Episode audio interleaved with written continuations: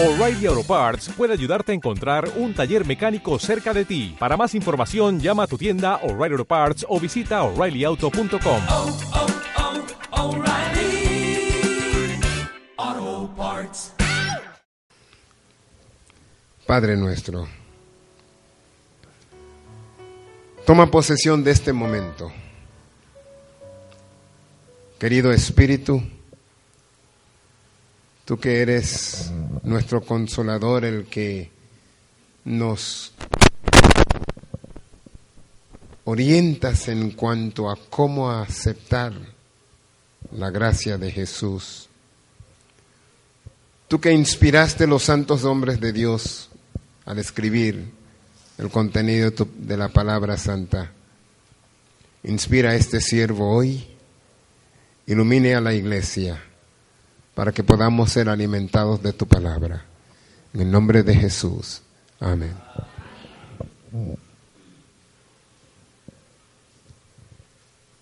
Verdaderos discípulos de Cristo. Cuando Cristo estaba por abandonar la tierra, le dijo a los discípulos algo, algo importante, algo, algo que hasta el día de hoy tiene gran valor. Les dio un mandato, un mandato que es para nosotros en la actualidad. Ese mandato es algo que nosotros tenemos grabado en nuestra mente. Gracias, hermano. Se encuentra en la palabra de Dios y está registrado para que nosotros constantemente estemos conscientes de ello. ¿Cuál es ese desafío que Cristo nos dejó?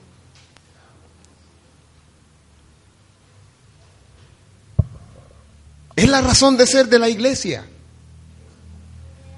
¿Cuál es el desafío? ¿Cuál es nuestro mandato?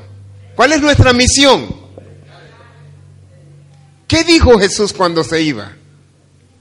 Les voy a dar un poco. Empezó diciendo, toda potestad me es dado en el cielo y en la tierra. ¿Qué más? Por tanto, correcto. Por tanto, id y haced qué cosas? Discípulos. Muchas veces nosotros decimos, Cristo dijo, id y predicar el Evangelio. Eso no es lo que Él dijo. Él dijo, id y haced discípulos. Eso es lo más importante para Cristo Jesús. No nos mandó a convertir personas. Pastor, ¿qué está diciendo? Es el Espíritu Santo quien convierte. Tú y yo no tenemos poder para convertir a nadie. Es el Espíritu Santo quien convierte.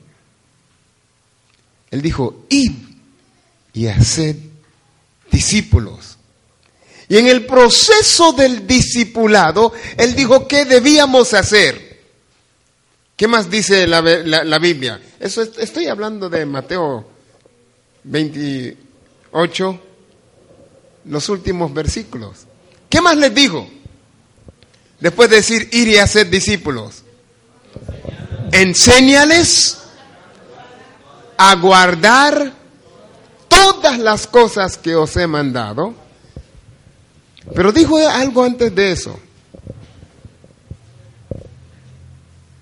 Por tanto, id y haced discípulos, bautizándolos en el nombre del Padre, del Hijo y del Espíritu Santo, enseñándoles a hacer todas las cosas que os he mandado. Y aquí, yo estoy con vosotros todos los días hasta el fin. No sé quién encendió el abanico, pero tengo que decirle muchas gracias. ¿Qué diferencia? Ahora, Con esto en mente, cuando Cristo nos dice que debemos ir a ser discípulos, todos los que estamos acá adentro, todos los que vinimos a la iglesia hoy, estamos aquí porque alguien se interesó en cumplir ese mandato de Dios que fuéramos discípulos. ¿Sí o no? No existe tales de que yo solito vine a Cristo Jesús. El Espíritu Santo usa diferentes personas, usa diferentes medios para traernos a Cristo Jesús. Así que si tomo, todos somos discípulos, hay una pregunta importante que debemos hacer.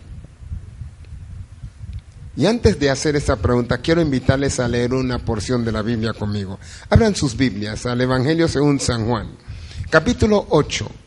San Juan capítulo 8 y versículo 31. El Evangelio según San Juan, el apóstol, capítulo 8 y versículo 31.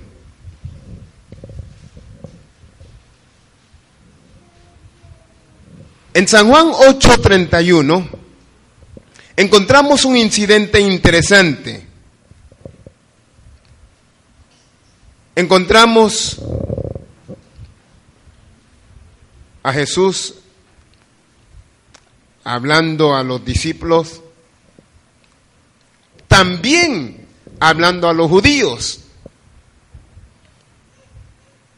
Y les está diciendo, donde yo voy, ustedes no pueden ir. Pero también les dice que cuando Él vaya, cuando Él sea levantado, Él atraería a todos los hombres hacia sí, hablando de su muerte. Y mientras que él enseñaba todas estas cosas, dice el versículo 30, al hablar, al hablar él estas cosas, muchos creyeron en él. Amén. Qué bonito. Versículo 31. Ahí es donde quiero llegar. Dijo entonces Jesús a los judíos que habían creído en él, Lean eso en voz alta conmigo. Si vosotros permanecéis en mi palabra, seréis verdaderamente mis discípulos. ¿Seréis qué cosa? Verdaderamente mis discípulos. ¿Cuál es la condición para ser verdaderamente sus discípulos? Permanecer en su palabra. La pregunta para nosotros hoy es, ¿somos los que estamos reunidos hoy aquí en la iglesia de Cascadas de Amor, los que estamos bajo la influencia del Espíritu Santo, en la presencia de los ángeles de Dios, en la presencia de Dios mismo, somos verdaderamente discípulos de Cristo Jesús. Yo debiera oír un rotundo amén. Ni aun animándolo se oye el amén. No les culpo, hermanos. Y por eso quiero que hagamos este estudio hoy. ¿Cómo podemos saber, cómo podemos tener esa seguridad de que nosotros, los miembros de la Iglesia Adventista del Séptimo Día, de Cascadas de Amor, somos verdaderamente discípulos de Cristo Jesús? Es una certeza que tú y yo debemos tener claro en nuestras mentes, queridos hermanos. No debe haber ninguna duda en cuanto a eso. No debo tener incomodidad cuando alguien me pregunta, ¿eres discípulo de Cristo Jesús? ¿Eres un verdadero discípulo de Cristo Jesús? Mi respuesta debe ser un rotundo sí, por la gracia de Dios lo soy. Pero pastor, ¿cómo llego allí?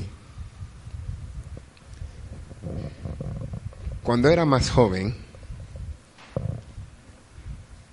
oía cómo, leía historias misioneras de personas que se habían convertido a Cristo Jesús, conversiones tremendas, milagrosas.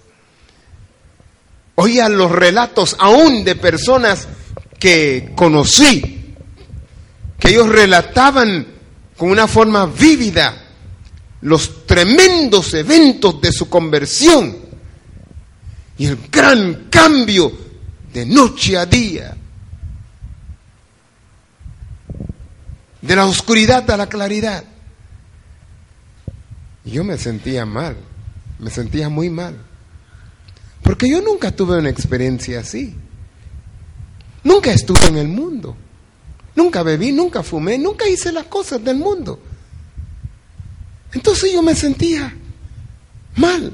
Me mortificaba que yo no había sido convertido, nunca me había convertido, porque nada así me había pasado. Pero un día leí un versículo un versículo que me llenó de esperanza y quiero compartirlo con ustedes ahí mismo en San Juan, pero ahora capítulo 3, versículo 8. El Evangelio según San Juan capítulo 3, versículo 8. Leí este versículo, ni me acuerdo que estaba estudiando. Dicho sea de paso, ya era pastor. Imagínense, ya era pastor y todavía no me sentía seguro de mi conversión. Era pastor soltero en ese momento. Yo trabajé en el ministerio 10 años antes de casarme, dicho sea de paso. Y leí este versículo, San Juan capítulo 3, versículo 8. ¿Ya están ahí, hermanos? Note lo que dice. Cristo está hablando y está hablando con un hombre que llegó a visitarlo de secreto. Se llama Nicodemo. Y Cristo le dice, el viento sopla de donde quiere y oyes su sonido, pero no sabes de dónde viene ni a dónde va. Así es todo aquel que nace del Espíritu Santo. Leerlo así superficialmente tal vez no impacta, pero cuando te detienes a analizarlo, y me detuve a analizarlo con mucho cuidado, el viento sopla desde donde quiere. No lo podemos ver. ¿Tú puedes ver el viento? No. Pero sí lo podemos sentir. Sí lo podemos oír. Yo tengo el privilegio, Cristo y yo tenemos el privilegio de vivir en la tigra. Sí, vivimos en la tigra, en el bosque la tigra. Cuando yo busco en Google Maps dónde está mi casa, dicen grandes letras, la tigra. ¡Wow! ¡Qué privilegio! Y en verdad, somos tan privilegiados que donde vivimos nosotros, jamás, jamás alguien va a construir una casa frente a, nos, a la nuestra. Porque está totalmente prohibido Allí está la carretera y a ese lado de la carretera está totalmente prohibido construir. Así que cuando sopla el viento, nosotros podemos oír el susurro entre las hojas de los árboles. Podemos ver el movimiento. No vemos el viento, pero vemos sus efectos, oímos Cuando yo descubrí este texto, yo no vivía en la tigra, pero me imaginé lo que hoy vivo y empecé a entender. No sabes de dónde viene, no sabes el momento cuando empieza tu conversión. Roberto, no sabes el, no puedes decir a ciencia cierta. En tal fecha, en tal momento, haciendo tal cosa, empezó mi conversión. No puedo decir a ciencia cierta qué cadena de situaciones sucedieron para que yo pueda decir hoy, soy convertido. Pero, sí, los resultados de la obra del Espíritu en mi vida son muy claras y muy evidentes. Soy converso gracias al poder de Dios. Puede ser lo mismo contigo, hermano, hermana. Puede ser que tú no puedas determinar el momento exacto, pero el poder invisible regenerador del Espíritu Santo hace en nuestras almas, en nuestras vidas, recrea en nosotros una nueva vida, una nueva persona, crea en nosotros un nuevo ser, conforme a la imagen de Dios. Y eso es la conversión. Hay un poquito más. La evidencia es el cambio que sucede en la vida. Los gustos cambian, los pensamientos cambian, las expresiones cambian, el estilo de vida cambia. Dice 2 de Corintios, capítulo 5, versículo 17. Si alguno está en Cristo, nueva criatura es, nueva creación, dice otra versión. Es una nueva creación. Las cosas viejas pasaron. Gloria a Dios. Todo es nuevo. Las cosas que me gustaban hacer ya no me gustan. Las cosas en los lugares que me gustaba frecuentar ya no quiero ir. Aún una persona que nació en la fe, tal vez eres de, de primera generación, de segunda, de tercera generación, pero tú puedes saber que el Espíritu Santo ha hecho su trabajo de conversión. Más adelante, disfruté estudiar el tema justificación por la fe. Y uno de los mejores libros para estudiar sobre la justificación por la fe es un libro chiquitito, dicho sea de paso, es el libro que la iglesia adventista a nivel mundial está leyendo en este momento. Este sábado debemos estar concluyendo el capítulo 7 y el domingo empezar el capítulo 8. Algunos están sonriendo como que lo están siguiendo. ¿Cómo se llama ese librito? Se llama El Camino a Cristo. Leyendo El Camino a Cristo, descubrí una cita que sí me hizo saltar, fortaleció lo que, le, lo que había descubierto en San Juan, capítulo 3, versículo 8. Quiero compartir esa cita con ustedes. Yo la he parafraseado. Parafrasear significa que en vez de decírselos exactamente como es, he combinado lo que dice en español y lo que dice en inglés y lo he hecho de una manera fácil de entenderlo. Esa cita se encuentra en el libro El Camino a Cristo, página 57 y versículo 2. Generalmente no doy citas del espíritu de profecía cuando estoy predicando, pero necesito que ustedes busquen eso cuando tengan ocasión y lo analicen, porque es poderoso, es el acompañante de San Juan 3.8. Dice así, puede ser que una persona no sepa indicar el momento o el lugar exacto de su conversión o señalar la cadena de circunstancias en ese proceso. Pero eso no prueba que no se haya convertido. ¿Qué te parece?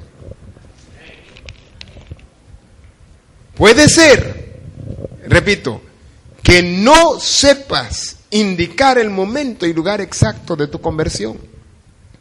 O señalar la cadena de circunstancias que produjeron tu conversión. Pero esto no significa que no te hayas convertido. Gloria a Dios.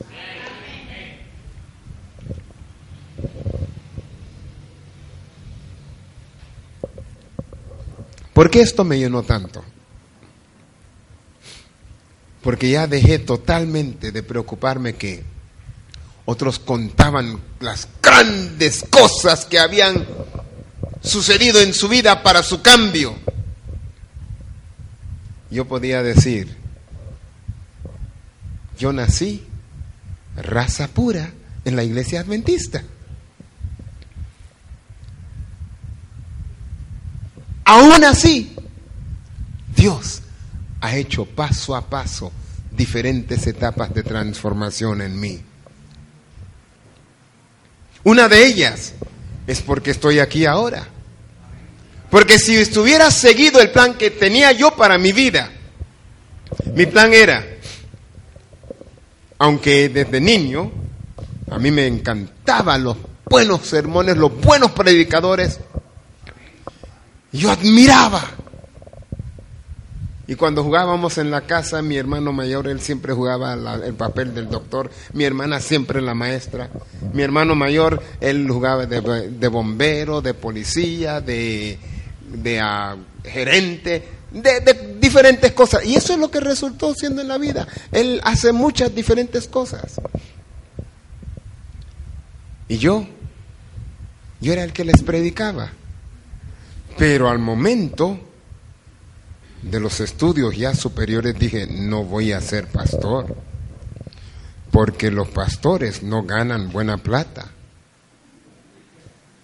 Los pastores en los días que yo era un chiquillo manejaban esas, esos carritos cucarachas, esas cucarachitas, el Volkswagen. Y dije, no, yo no quiero manejar una cucarachita. Yo quiero manejar un Rolls Royce o un Mercedes Benz o el que más me encantaba, un Jaguar. Y voy a tener una casa de dos pisos, un patio grande, con piscina, de todo. Para eso no puedo ser pastor. Tengo que estudiar una carrera que me va a dar dinero para eso. No solo eso, voy a estudiar una carrera que no solo consigo el dinero, sino que yo mismo voy a diseñar y voy a construir, ser el arquitecto de mi propia casa. Así que cuando me faltaba un año para graduarme de la secundaria, en la zona del canal nos permitían ya empezar los primeros estudios en ese último año para la universidad. Y me matriculé en la clase de preingeniería. Aprendí a hacer los dibujos mecánicos. Usted podía darme cualquier cosa, lo miraba, lo analizaba, me sentaba con mi lápiz y te lo podía reproducir a perfección para mandarlo a un torno. Era buen estudiante. Pero recuerda, Dios nos convierte a lo que Él quiere. Y Dios usó una jovencita en un programa de sociedad de jóvenes para cambiar mi mente. Y aquí estoy. Supuestamente esa jovencita debió ser mi novia con quien me casaría, pero Dios solo la usó para llevarme de donde estaba a donde Él quería que estuviera. Y cuando ya puesto allá, no se paró. No sé hasta el día de hoy dónde está ella, pero me dio otra jovencita muy bonita, me dio a Cristi.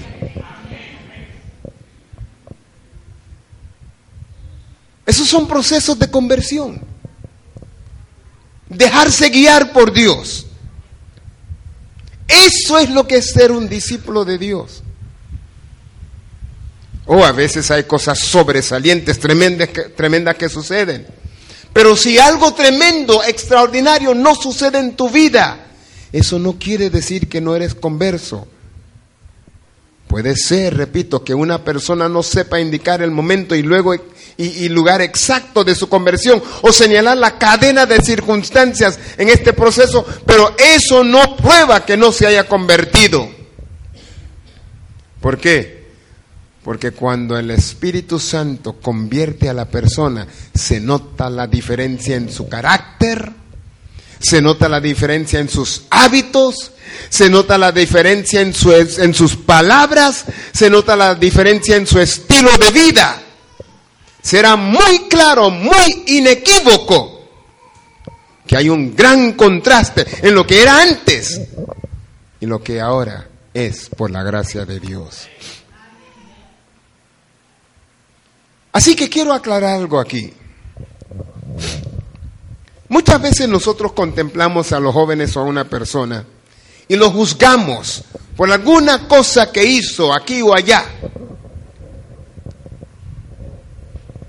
Debemos recordar que nuestro carácter no se conoce por obras, las obras buenas o malas que hacemos ocasionalmente de vez en cuando, sino por la trayectoria constante de nuestras vidas en lo que hacemos, hablamos, como actuamos diariamente. Quiero repetir eso. No son las cosas que ocasionalmente de vez en cuando hacemos. A veces los jóvenes se portan mal y nosotros pensamos,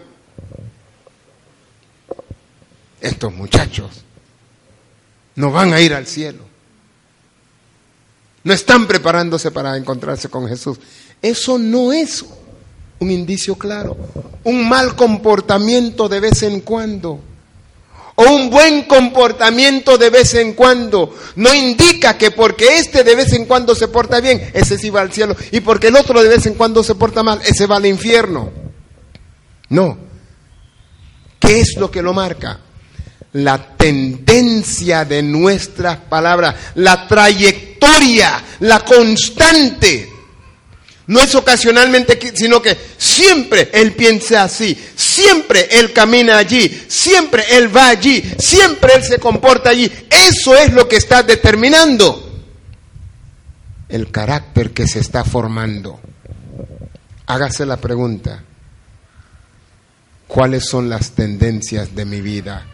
¿Cuál es la tendencia de tu vida, hermano, hermana, en este momento? ¿Qué cosas estás haciendo una y otra y otra y otra y constantemente. ¿Qué cosas te deleita? ¿En qué inviertes las energías de tu mente, las fuerzas de tu ser? Esas son las cosas que determinan nuestro carácter. Cuando Cristo mira nuestras vidas, Él ve a veces una raya que sube aquí y baja acá, y sube, baja, sube, baja. Pero aunque baja y sube, cada vez va más y más arriba. Cristo no se enfoca en las veces, en los bajones, se enfoca en los puntos altos. Y si esa tendencia es ascendente, Él sabe, estás en el camino a vida eterna. Pero si esos puntos están aquí, que bajan y, y cada vez, aunque tienen subidas, se preocupa porque vas en mal camino. Eso es el discipulado, mis hermanos. ¿Cómo estás siguiendo a Cristo? Si nos caemos, somos humanos, tenemos tendencia a caer. Pero no nos quedamos caídos, nos levantamos y nos estiramos y nos esforzamos por ir, por ir más allá de lo que estábamos antes. Esas tendencias son las que teme Satanás. Cuando ve que son ascendentes y son las que alegra a Satanás cuando ve que son descendentes. ¿Cómo son las tendencias de tu vida? Por esa razón debemos tener cuidado. A veces nosotros miramos a algunas personas que uno hasta dice, pero mira, don Fulgencio, él, no es un cristiano, él no es adventista, pero don Fulgencio es dadivoso, es generoso, es respetuoso quiere decir que él es buena gente. Es más, muchachas, hay que tener cuidado al momento de escoger.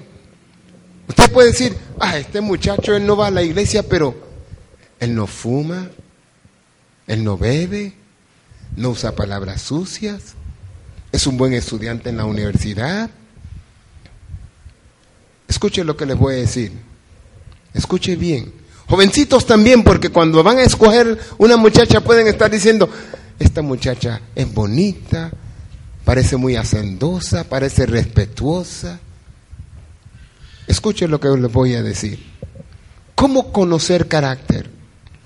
Es posible, escúcheme bien, es posible que una persona manifieste una buena conducta externa sin ser renovado por Cristo. Hay mucha gente buena en el mundo que no conocen a Cristo y que no están interesados en conocer a Cristo. ¿Por qué son buenos? Esa es la pregunta. ¿Por qué él no fuma? ¿Por qué él no bebe? ¿Por qué ella no usa palabras sucias? ¿Por qué ella parece ser tan buena persona? Puede vivir, puede llevar una vida ordenada, puede evitar las apariencias del mal,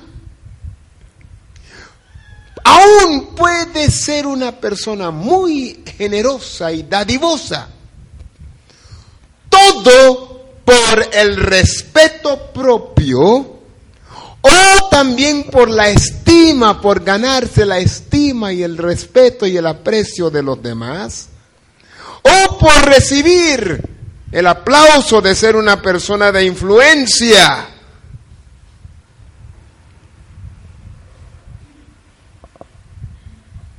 Pero el carácter es lo que eres cuando nadie te está viendo.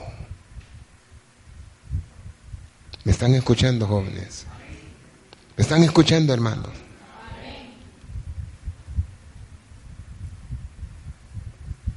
Cuando estás encerrado en tu cuarto, con la luz baja, el sonido bajo, y allí frente a tu computadora, o en tu smartphone o en tu tableta, viendo cosas que no te atreverías a dejar que mamá o papá viera que estás viendo, ese es tu verdadero carácter.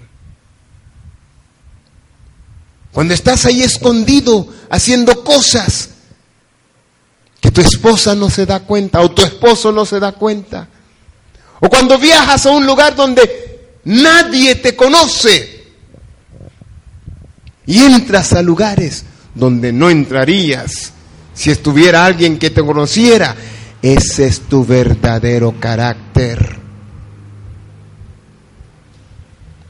Cuando en lo recóndito de tus pensamientos, donde nadie, absolutamente nadie, tiene acceso, solo tú, no solo tú, Dios también. Y piensas que Dios no está viendo o escuchando y estás desarrollando pensamientos que no son centrados en Cristo Jesús, ese es tu carácter. Allí es donde dices, soy un verdadero discípulo de Cristo Jesús o soy un discípulo de Satanás. ¿Cómo es tu carácter? ¿Es un carácter que te está preparando para el cielo? ¿Cómo se puede saber cuando estas personas que parecen ser tan buenos, tan íntegros, tan dadivosos, tan buenos, tan bondadosos, tan respetuosos, tan honestos, cómo saber que en verdad lo son? Gálatas capítulo 5, versículos 22 y 23. Acompáñenme, Gálatas 5, 22, 23. La persona que es verdaderamente un discípulo de Cristo es siempre, mis hermanos, siempre, siempre, siempre se comporta como Cristo porque siempre está pensando en Cristo. Su vida es producto del fruto del Espíritu de Santo de Cristo. Y ese fruto se encuentra en Gálatas 5, 22 y 23. Voy a esperar que lo encuentren porque es importante que lo tengan. Gálatas, capítulo 5, versículos 22 y 23. Y quiero que nota que es curioso que no dice los frutos del Espíritu. Nosotros generalmente decimos los frutos del Espíritu. Pero Gálatas 5, 22 y 23, ¿qué dice? Alguien que empiece a leerlo, por favor más el fruto. ¿Hay alguna otra Biblia que dice diferente que eso? Pero, ¿pero qué? El fruto. No importa qué lenguaje usa, lo pone en singular. No es que puedes tener un elemento y no el otro. El verdadero discípulo de Cristo tendrá el fruto del Espíritu Santo, que es un fruto que tiene todos estos ingredientes. amor. ¿Qué más? Gozo, paz, paciencia, benignidad. ¿Qué más? Bondad, fidelidad o fe, correcto. Mansedumbre, templanza o dominio propio, dice otra versión. Contra tales cosas no hay que, no hay ley.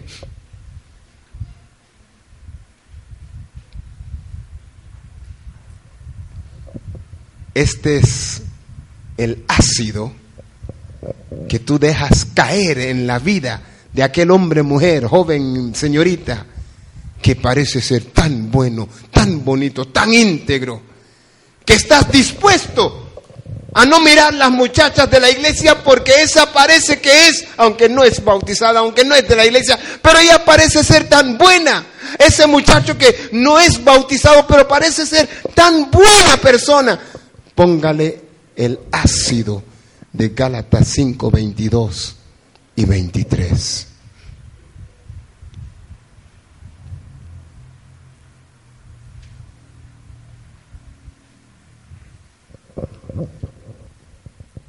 Mire mis hermanos, no solamente va a tener una vida fructífera que lleva todos los ingredientes del fruto del Espíritu Santo, sino también que será caracterizado por un arrepentimiento y reforma genuino. Sí.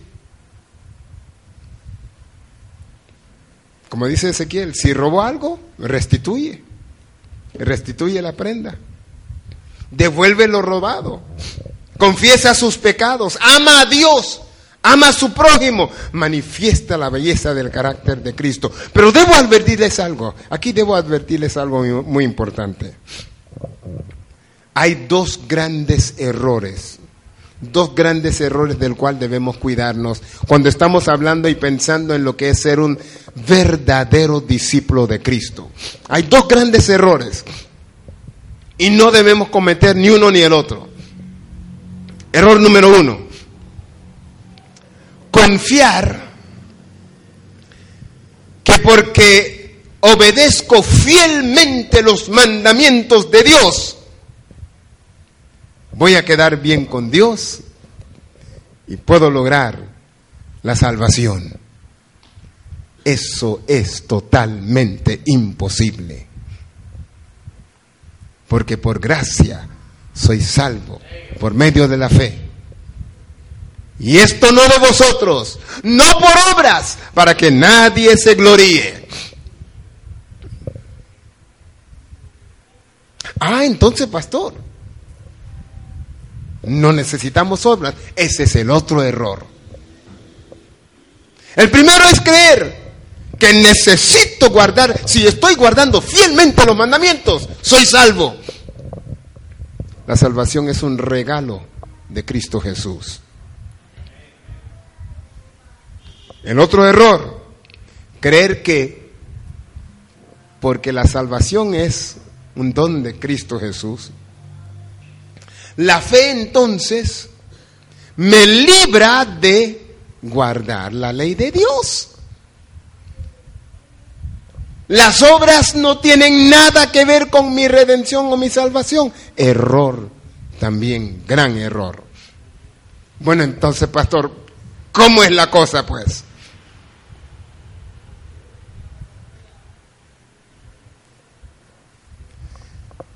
En primer lugar, quiero que recuerden que la ley de los diez mandamientos es la expresión del carácter de Dios, de su naturaleza.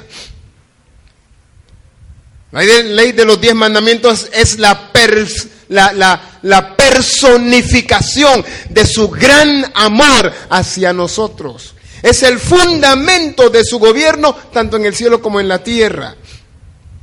Quiero que recuerden que la obediencia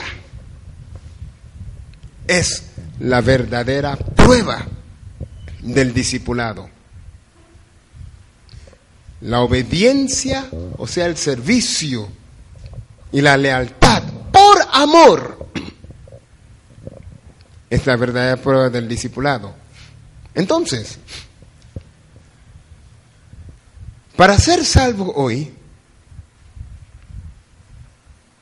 la condición siempre es la misma, aceptar la gracia de Cristo Jesús. Repito, para ser salvo, la condición es siempre la misma, aceptar la gracia de Cristo Jesús. Para obtener la vida eterna, la condición siempre ha sido la misma que para Adán y Eva. Perfecta obediencia a la ley de Dios. Pastor, nos está confundiendo. No voy a repetirlo. ¿Entienden lo que es salvación? ¿Qué es salvación? Salvación es que yo merezco morir porque soy pecador. Pero Cristo dice, no quiero que te mueras. Así que yo voy a venir a morir como tu sustituto. Yo voy a tomar tu lugar. Yo voy a morir la muerte que tú debes morir para que tú puedas vivir. Para que tú puedas ser perdonado. Para que tú puedas ser aceptado en el reino de Dios, en la familia de Dios. Aceptado. Nuevamente, como un hijo de Dios. Pero, si vas a disfrutar la vida eterna, después de que yo te haya salvado, después de que has aceptado mi gracia para salvarte, debes aceptar mi poder para mantenerte salvo. Y ese poder te lo doy que debe obrar en ti obediencia. Esa es tu respuesta. Tú no te puedes salvar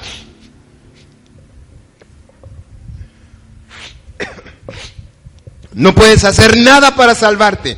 Es mi gracia que te salva. Pero ya cuando hayas sido salvado, es tu decisión, es tu decisión permitirme a mí llevarte a obedecer todo lo que yo te ordene. Aunque te ofrezca la salvación, aunque ya la salvación está garantizada, puedes perder la vida eterna si no decidas permitirme a mí conducirte por el sendero de la obediencia. ¿Están entendiendo eso, mis hermanos? Es delicado, pero es importante.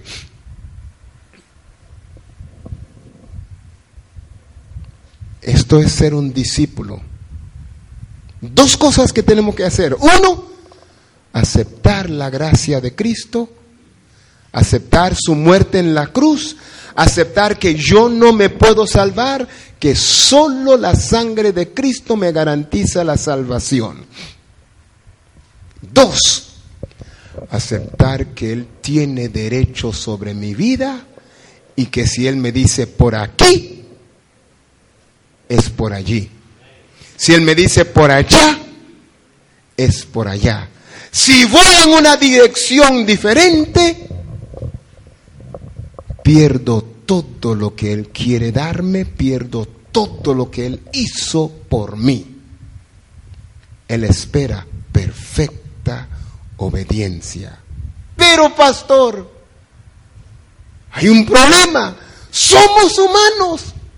¿Cómo vamos a dar perfecta obediencia?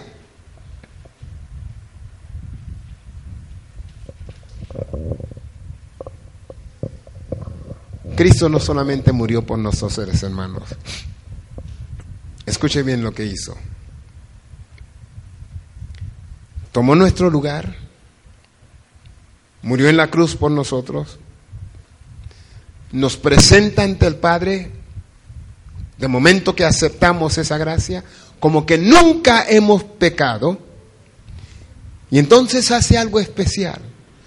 Cambia nuestro corazón y nos dice, si me permites a través del Espíritu Santo vivir en tu corazón, yo te voy a mantener en comunión con el cielo. Qué bonito. Solo tienes que permitírmelo. Así yo obraré en vosotros tanto el querer como el hacer por mi divina voluntad. Qué bonito es el plan de salvación. Pero lo complicamos cuando tratamos de ganarlo por nuestro propio esfuerzo, nuestras propias obras. En nosotros, queridos hermanos, no hay absolutamente nada que nos puede garantizar salvación. Nada de que, de que jactarnos. Por muy tremenda que fue esa historia de conversión, tienes que llegar al mismo punto como el que no tiene una historia tremenda. Todos tenemos que llegar al mismo punto, aceptar la gracia de Cristo Jesús. Eso es ser un verdadero discípulo. Pero tenga mucho cuidado. Cuando hablamos de tener esa fe en Cristo Jesús, hay que tener mucho cuidado. Porque Santiago capítulo 10, 2, versículo 19, Santiago 2, 19, última parte de la Biblia. Después de Hebreos está Santiago. Santiago capítulo 2, de versículo 19 nos dice que debemos tener una clara distinción cuando hablamos de la fe.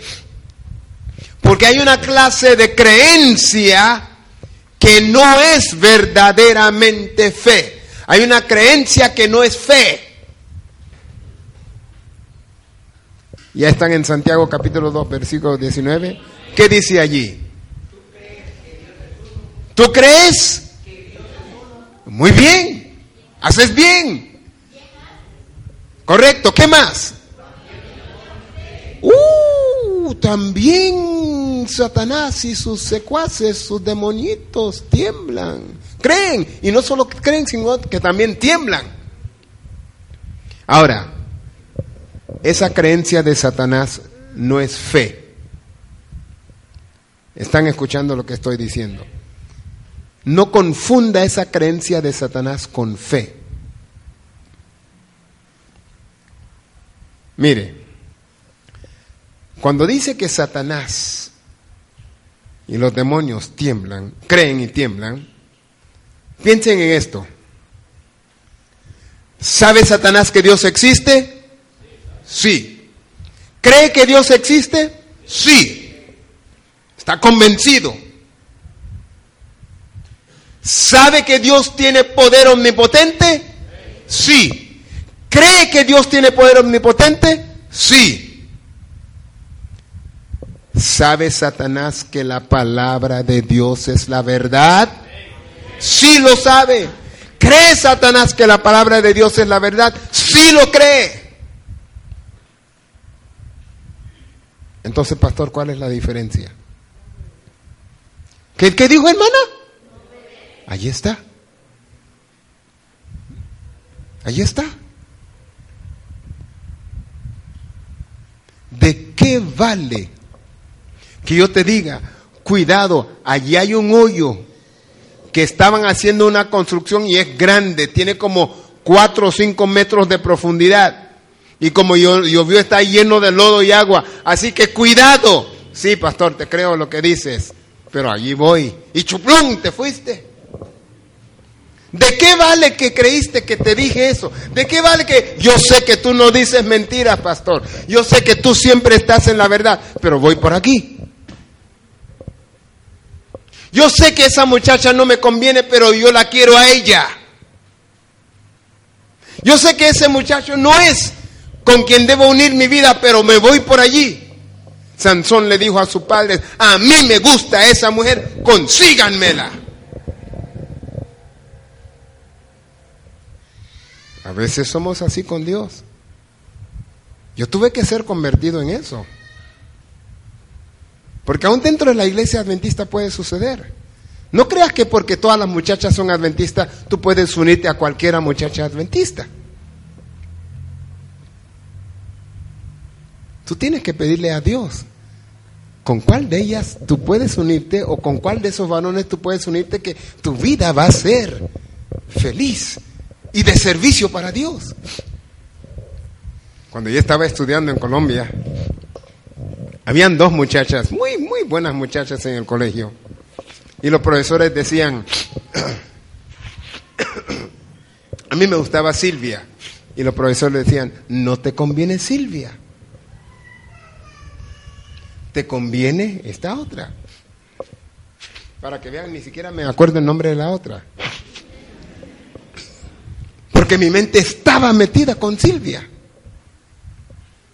Y entonces uno de los pastores, uno de nuestros profesores dice, Roberto, tienes que orar mucho. Así que oraba.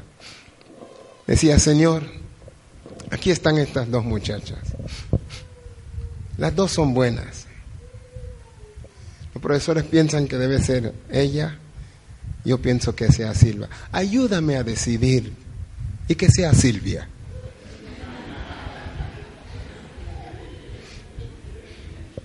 A veces así somos con Dios. Muéstrame, Señor, qué hacer, pero que sea esto. Miren, mis hermanos. Los diablos, los demonios creen y tiemblan. La razón por que ellos tiemblan es porque saben que al no hacer lo que Dios manda, van a ser destruidos. Pero cuando uno no solamente cree en la palabra de Dios, sino que somete su voluntad a la palabra de Dios, entrega su corazón a cumplir la palabra de Dios, allí hay verdadera fe que obra por amor. A menudo vamos a encontrarnos en la situación que Tendremos que ir llorando a los pies de Cristo, Señor, caí otra vez, perdóname. Y caí en la misma que caí anteriormente, perdóname. Lo bueno es que siempre busques el perdón de Dios. Y pídale, dame fuerza para no volver a caer. Y cuando Satanás viene y toca la puerta de tu corazón y dice, ¿Tú crees que tú vas a estar diciendo, tú estás camino al infierno? Olvídate. Mejor deja de ir a la iglesia. Mira, ¿cuántas veces caíste en eso mismo? Y otra y otra vez. Olvídalo, tú no puedes. ¿Qué debes hacer? Primera de Juan 2.1.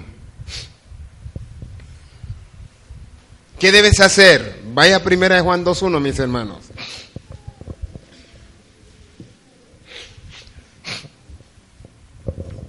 Primera de Juan capítulo 2, versículo 1. Ahí está la respuesta que debemos hacer.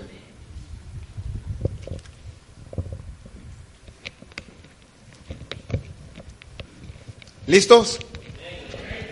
Estas cosas os escribo, ¿para qué?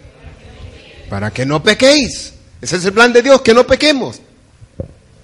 Pero, si alguno pecare, ¿qué más dice hermanos?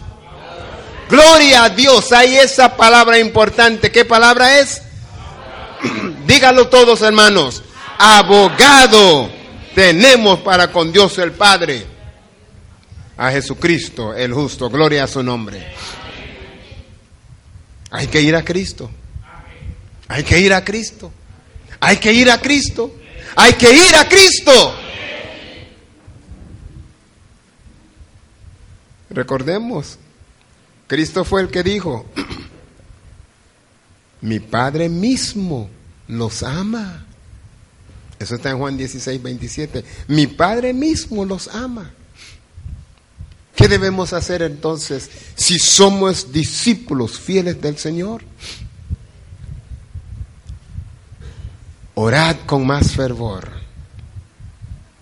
¿Qué es lo primero? Orar ¿cómo? con más fervor. Dos, creer con mucha más certeza en sus promesas. ¿Qué más? Creer en sus promesas con más certeza, más seguridad. Orar, creer. Número tres, aferrarse al poder del Espíritu Santo para vencer, para obedecer. Vamos a repetir, orad con más fervor. Creer, creer con mucha más certeza en la palabra de Dios. Y número tres, aferrarnos a quién? Al Espíritu Santo, a su persona, a su poder, a su presencia, para obedecer y para vencer. Eso es lo que es ser un verdadero discípulo. Deje ese hábito de estar tomando selfies. Ustedes saben lo que es tomar un selfie, ¿verdad? No sé cómo se dice en español. Cuando uno toma su, su smartphone y lo pone así y se toma su propia foto, ¿cómo le dicen eso? ¿Ah? Sí, es la única palabra que existe, un selfie. Esa es la palabra, ¿verdad? Un selfie. Y eso se ha vuelto muy famoso. Tú, tú ves a la gente con... Van, van a... quiere- yo quiero que todos sepan que yo estuve en las ruinas de Copán. Así que se ponen donde hay una, un esfinge bonito y... ok. Y lo mandan por Facebook.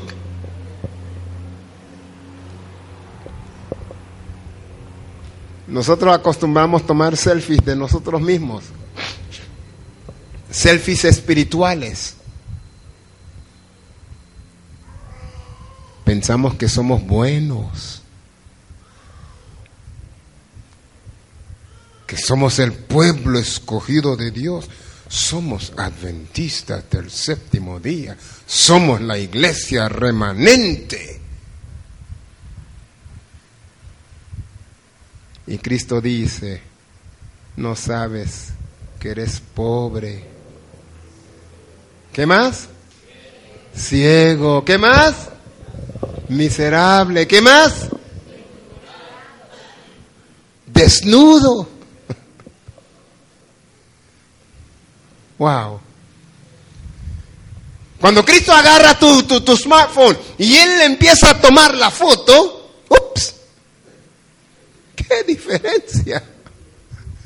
Oye, Señor, te equivocaste, esa no era la foto que quería yo que tomaras. Queridos hermanos, mientras menos, menos cosas distinguimos de nuestra persona, de nosotros mismos, de nuestra bondad, de lo que creemos que somos, más veremos la gloria de Cristo Jesús. Mientras más contemplamos a Jesús, más veremos nuestros defectos y más añoraremos ser limpiados por la sangre de Jesús.